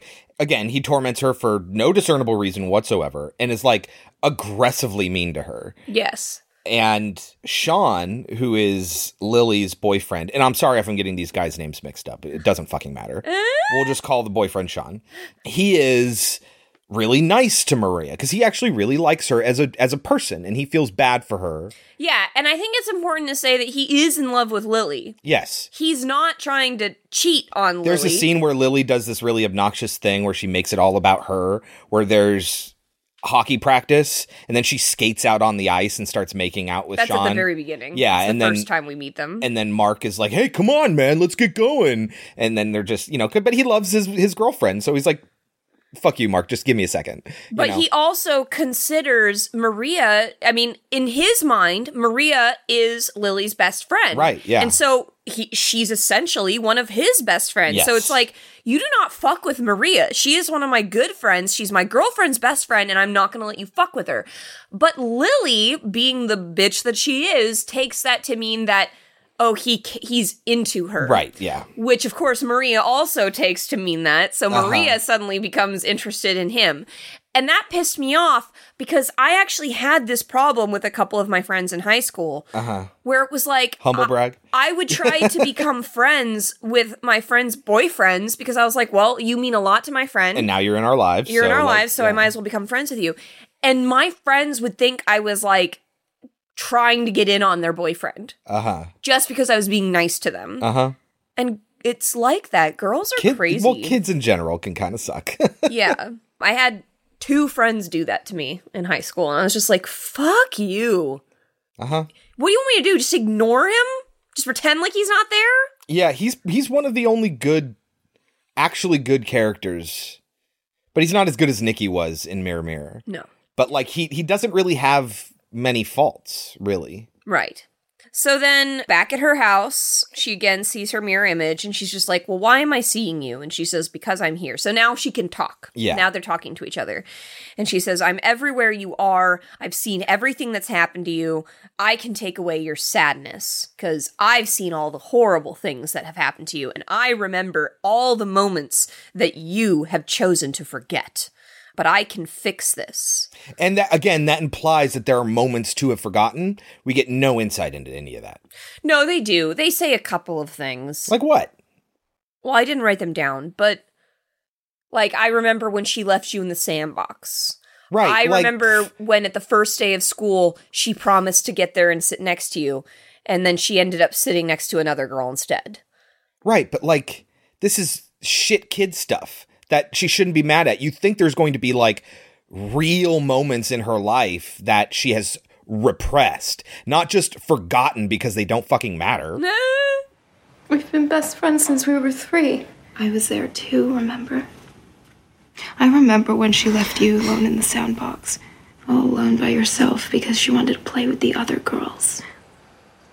Never happened. I was there when you made a pact to sit next to each other on the first day of grade school. No, she was late that day. The teacher seated her next to. No. She was there before you arrived, Maria. Sitting next to little Chloe. Acting like she didn't know who you were. And poor little you, you were there in your little pink dress.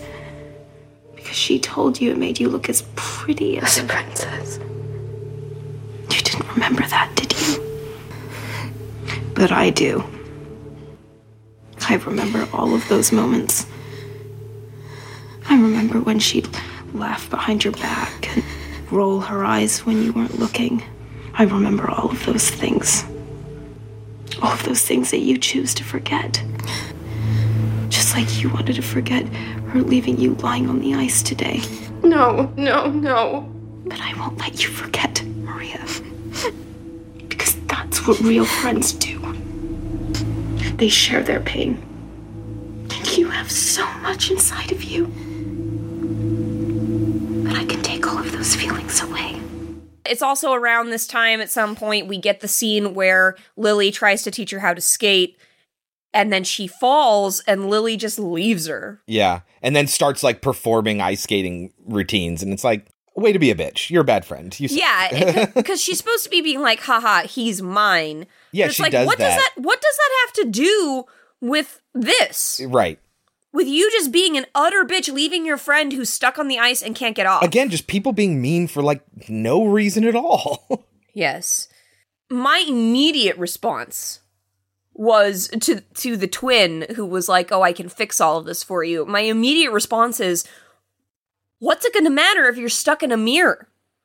If things get fixed, what the fuck how's it going to affect you?"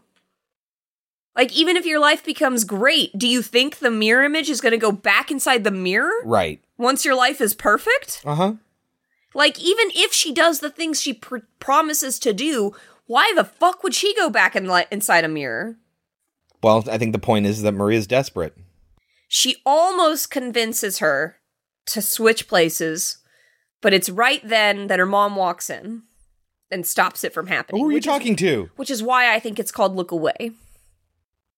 Look away from the mirror image. Ignore the mirror Ah. image. Step away from it. And It's such a small part of the movie, though. Yes, it is. And so she ends up going to the prom.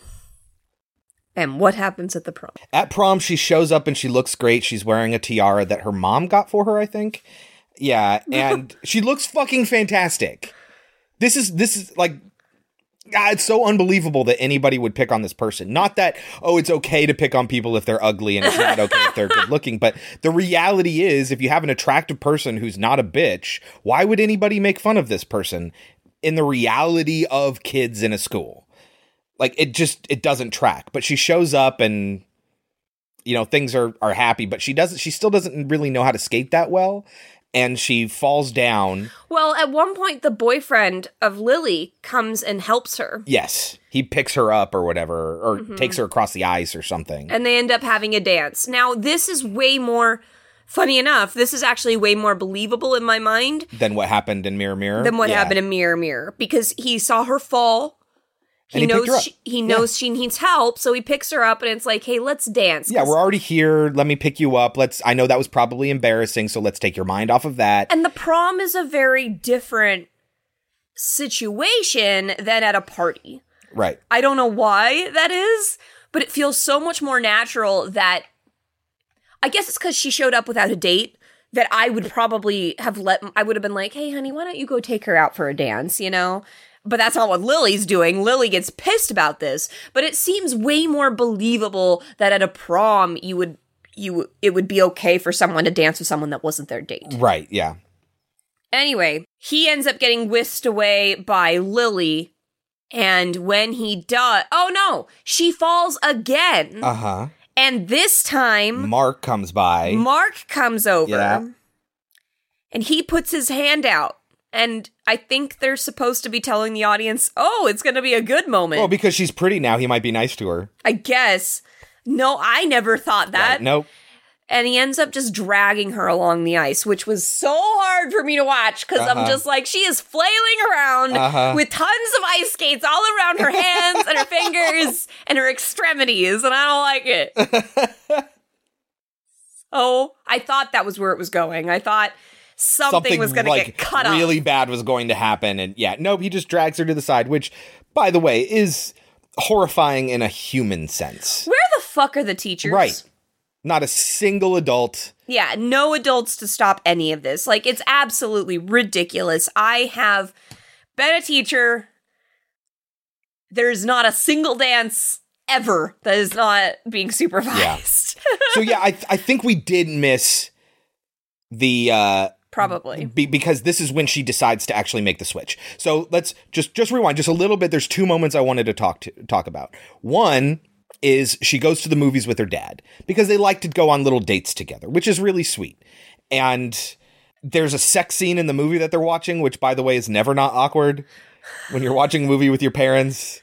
I'm so in my like- mid 30s and it's still awkward. I grew up watching Yes. these kinds of things with my parents, so like it doesn't mean anything to me. but me. they're but like get standing there and they're like just focused. So your options are look at your kid during a sex scene or focus intently on the sex scene with your kid right there. Like there's no good option and it's really awkward and it's very believable. I and thought that was really good. behind them is a Is- popular girl. It's not Lily. It's another popular girl. That's right, but Mark's there too. oh, it's, it's just Mark. Maybe Yeah. it's just Mark. and and then when when they go outside, Mark playing this nice, happy, friendly guy, Polite saying, man. "Hey, Maria, how's it going? Oh, hey, Mister So and So or Doctor So and So." And he's trying to ingratiate himself to her dad because he's a famous plastic surgeon and.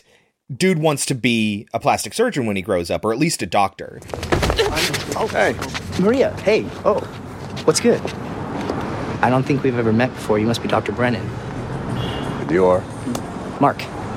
It's a pleasure to meet you, Doctor. I'm actually considering going into pre med myself. I'd love to sit down with you, pick your brain sometime. That wouldn't be too much trouble.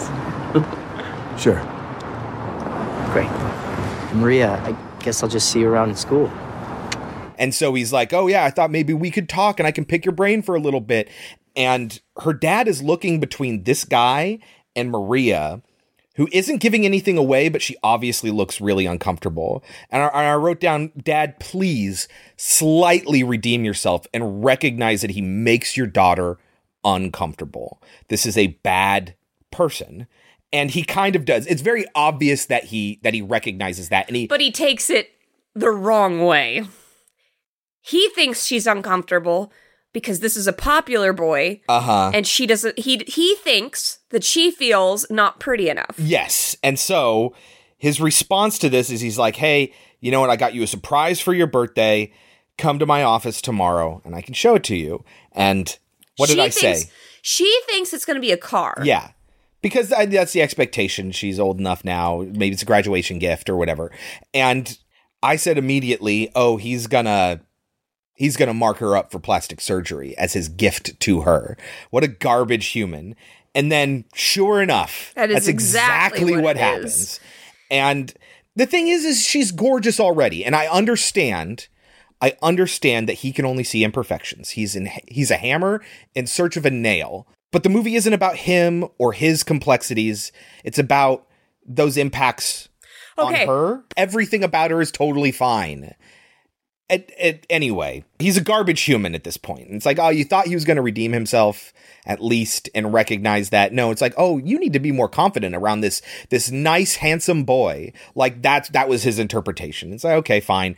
We got to have conflict in this movie, and the dad's a bad dad. Got it. So after all of that, she decides it's time. I'm going to trade places with my mirror image and hopefully she will fix things. And so then she goes downstairs and she's now the new and improved Airam. Oh, can we talk about how they do the switch? They have to kiss each other? They have to put their hands together on the mirror, and then they have to kiss each other. Like, okay, first of all, why would it involve a, le- a twin lesbian kiss? It's just supposed to be provocative for the movie. why is there a specific method to do the switch, and how did Airam know what that method was? People in the mirror, man, they told her. I guess. no explanation about that at all. Instead of just, if it was just, hey, touch me and we'll switch places, I would get it. But no, you need both hands touching each other and then you need to lock lips. Like, okay, you made it very specific. Now you need to tell us how you know it and why it's so specific. Nope, it's just a thing. So, what's the first thing she does, Kelsey? She goes and tells Lily, let's learn how to skate. Nope. The very first thing she does, she gets out of the mirror. Airam gets out of the mirror. Goes and eats. No, she smokes a cigarette because the movie has no idea how to show you that she's a badass chick than to have her smoke a cigarette. It's so heavy handed. Yes, I agree. But she also does go immediately and eat, which is a big surprise to her parents. Right, yeah. And then she also tells her mother that it was a perfect uh, prom.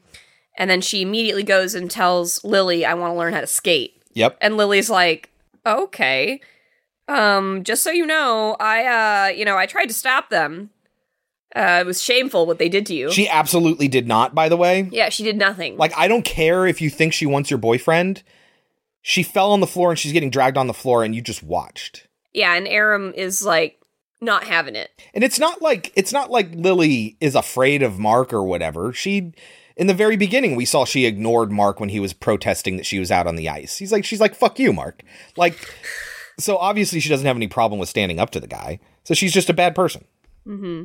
So they end up going ice skating, and suddenly, out of nowhere, Maria is quite good at skating. Okay, Yes. so Airam has magical pulse. And so and so they they abilities. they play like horse Mhm. where Lily does something like, "Oh, uh, well, you can't do this." And then Airam does it, but not, as quite, good. Not quite as good, but it's still like How this girl rem- couldn't even Yeah. skate before. Yeah, and then she just they just keep getting more and more complicated until, Until it suddenly becomes a race. Well, finally, Airam falls. Yeah. And Lily's happy because Uh-huh. it means that, haha, I did. asserted I'm- my dominance. I'm better than you Yeah. still. But Airam doesn't like it. And so she gets up and starts Chasing running after her. after Lily. Yeah, And Lily really doesn't understand what's going on, but Lily just starts running too because she's Uh-huh. just like, what the fuck is going on? And they're running and running and running, and they're going so fast on the ice that Lily ends up tripping, falls, hits her head, and dies. And Airam obviously waits until she's dead to call and pretend like she's sad. Yeah. But in my opinion, she didn't actually do anything. Okay. I mean, we know with the circumstances of this movie that Airam led the actions of Aaron Airam led to Lily's death. But this is another thing I wrote down. Eventually the cops get involved and I wrote why would the cops care? We know there's no evidence of any crime because we saw it happen. There's nothing about this that would lead the cops to investigate it like it's some sort of crime. But they do because the movie needs its conflict. Well, you could I mean obviously you could tell by the by the ice skating things if they're still there. Oh, they were having fun. True. Exactly. Exactly. She could just she could just do it as we were just racing. Yeah, and She she and fell this she her head. happened. Yeah, and that's exactly what she says to them. There's also no reason to avoid the cops, which Airam ends up doing. Yeah. And- which makes her look more suspicious. Right, and so I mean, we're kind of skipping all the stuff with the dad here, where the dad says they go to they go to dinner, and the dad's like, "You're trying way too goddamn hard, and you look pathetic." Hey, Clean yourself up. What are you doing? Sit in your chair. Sit in your chair properly. Cheers.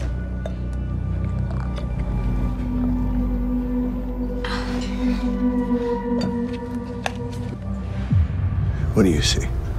Hmm? You see a sophisticated young woman. Do you? A fiery, independent spirit. An adult. Is that what you see? Because I'll tell you what I see. I see a little girl trying way too hard and looking pathetic. Now sit in your goddamn chair.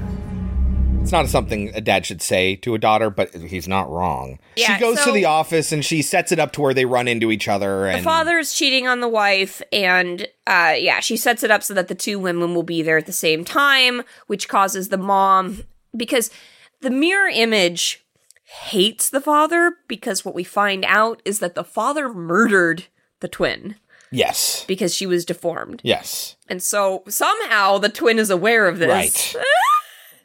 and has had it out for the dad since day one. And but she also like earlier in the film, Maria tried to convince her. She was like, "Well, our mom cares about us," and she's like, "Only to the extent that the father will allow her." Yeah.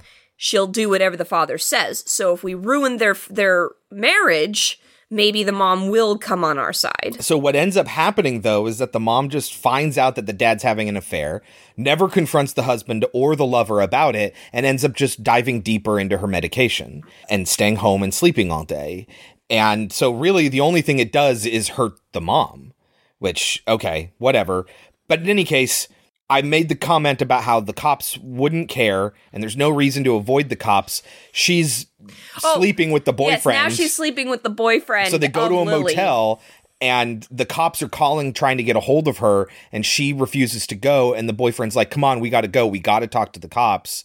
And then she ends up knocking the boyfriend out with a bottle Because Like, at this point he's kind of put off by her because he's like, why are we doing this so early? Why are we not caring that Lily's dead? Right. Is there something wrong here? Did Uh-huh. you do something? Why don't you want to talk to the cops if nothing happened? Exactly. And so this is when Kelsey said, I said, there's no reason to avoid the cops. And then she hits the dude over the head with a bottle. And Kelsey's like, well, now there is. it's like, so it's the manufactured conflict at this point. Yes. Then she goes and she, so she kills the guy. Sean is dead, which sucks because Sean was cool. And then she goes to visit the dad. She's drenched in water because it's raining, I guess, right? And she goes to where his apartment where he's staying. Oh, that does happen. They do split up. So he's staying in an apartment now. And she visits him and then she does this whole thing where like she's trying to get him to like molest her. Where she I like think- takes off all of her clothes I and stuff like they- that. I think what they were trying to imply is that she felt that her father was attracted to her. And it's kind of like she's trying to confront him about that. Yeah. But he's not falling prey to to his credit, he's not even a little bit tempted or anything. He's like, "You get your fucking clothes back on right now." But also that response makes me wonder if there was something going on there because I think it has And to now that she's into it, and that's why he wants to make her perfect because he's always no he's always paying attention to what she looks like. And like I totally get it. I get what you're saying. I feel like there was a part of the story that was taken Mm-hmm. out. but he's just kind of a perfectionist and wants his daughter to feel confident about her looks. And yeah, he's a fucked up dad and he shouldn't be treating her like that. But there's no sexual element to it at all. It's completely sexless until she brings it up. Interestingly, and Janie's got that's the plot of Janie's got a gun, by the way. We talked about how Nikki in the last movie is Janie and Janie's got a gun. Janie's Janie got a gun so she could kill her father. Yes, I know. Yeah. So how does she end up killing her dad? She stabs him with like a scalpel. Okay. And then she dumps the scalpel, scoople, and then she she dumps the scalpel in a drain at when she when she leaves. She gets all dressed up again and then she leaves. And Then we get the stupid ending. yeah, so then she goes home and she sees her mom and her mom's just like, you know, drugged up in bed and then she Crawls into crawls bed with into her. bed with her mom like she's really upset and she doesn't know what to do anymore she just killed her dad she got ultimately what she wanted but she's killed everyone around her and the whole time maria's stuck in the mirror and she's trying to get crying. out yes and so then then we get this aerial shot of the bed where the mom just has her arms out like she's a dead person. And and airam crawls into one side on, on her arm like they're cuddling up together. And like they're both devastated and they need to share this physical intimacy to like comfort each other. And we get a perfect 90 degree shot above them. And then it flips like in an old projector or movie reel where you know the light flickers and then we see Maria on the other side and it flips to Maria and then Airam and then Maria and then Airam on either side of the mom and then it goes faster and faster and faster and faster until you get the optical illusion that movies create where it seems like they're both there at the same time. And that's the movie. That's the end. That's how the movie ends. Which what exactly are you saying? I have no idea. Unless the idea is that she was always one person or that and this is just both or parts that of her personality. It's just supposed to be profound because now these two girls get to be with their mother, which is what could have happened if the dad wasn't such a perfectionist. I don't know. I, you know, yeah, but now the mother's all fucking drugged up and it's like a tragedy at this point. And the problem is is that there being an actual dead twin completely removes the power of the metaphor of the mirror and how it, this is a dark reflection of yourself because it's not it's a completely separate different person with their own motivations Unless it's all in her head. but we know there was an actual dead sister Do we? i'd say yes Maybe she's just an unreliable narrator. Maybe she's just been crazy this whole time. Maybe she has a split personality. but there's nothing that indicates that you No. can say maybe all day There isn't. There's nothing that the supports end. that. And then the end doesn't make any sense unless you give it that backstory. yes This movie is way too long. yes It's quite boring. uh-huh It does things that you're just like, I don't understand why that happened. And not not like, oh, that was bizarre. What the fuck was that? I mean like that just doesn't make sense. It's a movie that that is trying to be cool and edgy.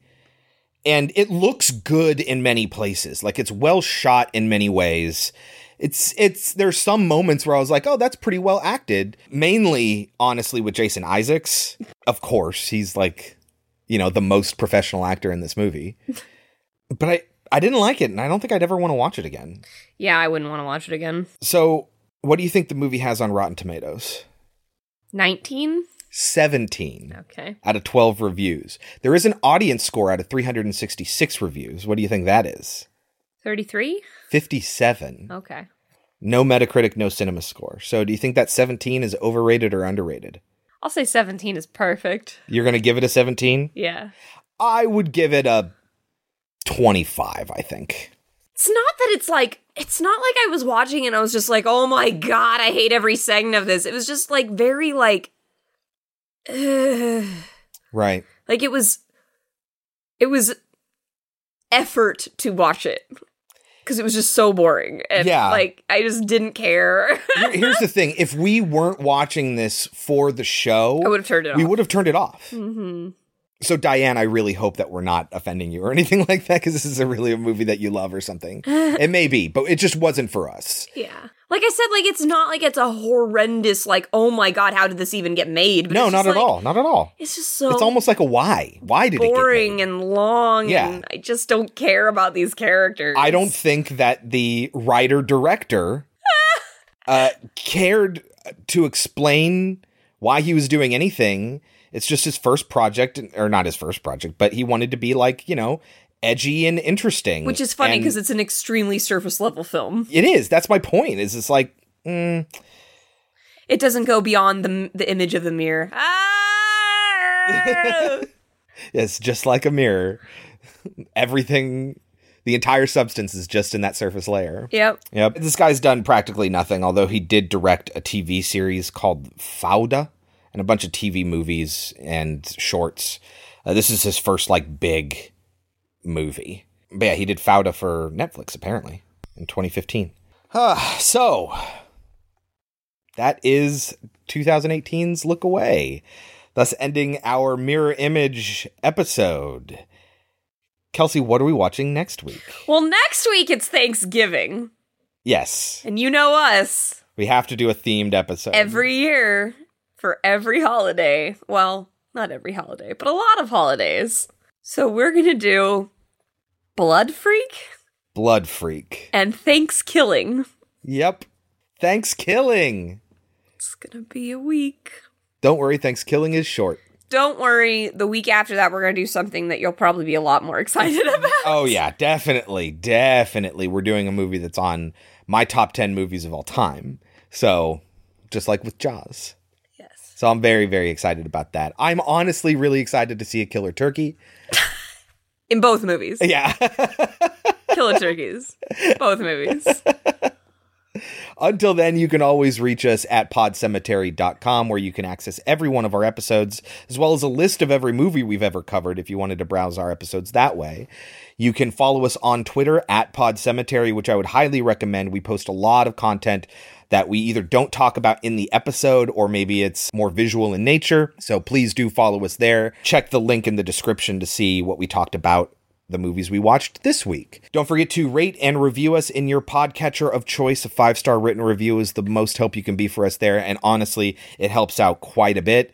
So, would really appreciate that if you haven't done so already. For those of you that have, thank you so much. We've gotten some really great and kind reviews. And thank you for sharing us with your friends. If you've done that, that's also a big word of mouth help as it goes a long way. And thank you for listening in the GD first place. We love each and every one of you. Until next week, I've been Chris. I've been Kelsey. And this has been Pod Cemetery. But before we go, Kelsey, any last words? Oh, you don't want that mirror. Why don't you come by my shop and we'll pick you out a new one?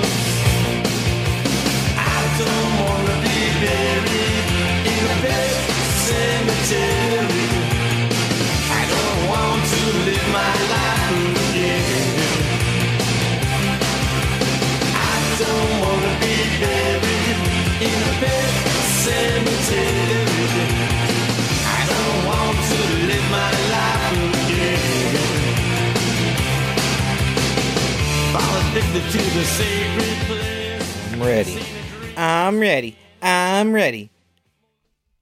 Their son works as an editor for one of the YouTubers I watch, The Completionist, because I watch a lot of video game YouTube stuff. And they just did an episode on Myst. Do you remember Myst? Mm-hmm. and he was playing it and he talked about how his parents remember playing the game when it came out Mm-hmm. because at least Jamie Lee Curtis is a really big gamer type. So anyway, I Myst was way beyond my ability when it came out. Sean had it and he played some of it. I only ever played it on the computers in our library in middle school. You had it at school? Yes, they had it at school along with Where in Space is Carmen Sandiego and Oregon Trail. I loved Oregon Trail. and you couldn't save your progress ever. So it was just trying to beat the game in an hour, but you know, we didn't have the internet. Well, I guess we did kind of have the internet back then. I remember some people would bring in like a walkthrough that they printed off on their dot matrix printer at home, brought it in to try to get as far as they could i- during lunch. That's funny. Boy George was the singer from fuck, I just lost the name of Culture the group. Culture Club. Thank you. I was like culture. I kept thinking Karma Club. I was Yeah, like, no, it's not Karma I was Club. like culture chameleon. No, no, the song's Karma Chameleon. Do you really want to hurt me? How come you never play my songs now when I sing them? If they're too random, I don't think they are random. it's already a diversion for you to sing them, and that's fine. But then we're gonna take double that time to put the song in. Yes. Do you really want to hurt me? Do you really want to make me cry? And Sebastian is trying to ignore them. We should probably say his real name. What's his real name? William Sanderson is his real name. The thought character's name is Mr. Veezy. I thought his real name was Sebastian. no. JF Sebastian is the name of the character in Blade Runner. Oh. Like she's not she's obviously Stop not making excuses for this guy just because he's a teacher. You don't know what it's like. you don't know how hard the job is. I said immediately, oh, he's gonna. But, uh, you know, where he sets up with her mom and the dad's patient lover. Oh yeah, I forgot about all that.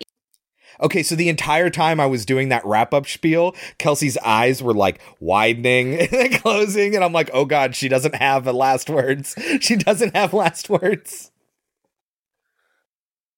This movie had me hooked from its first scene to last, even though I couldn't wait for it to end.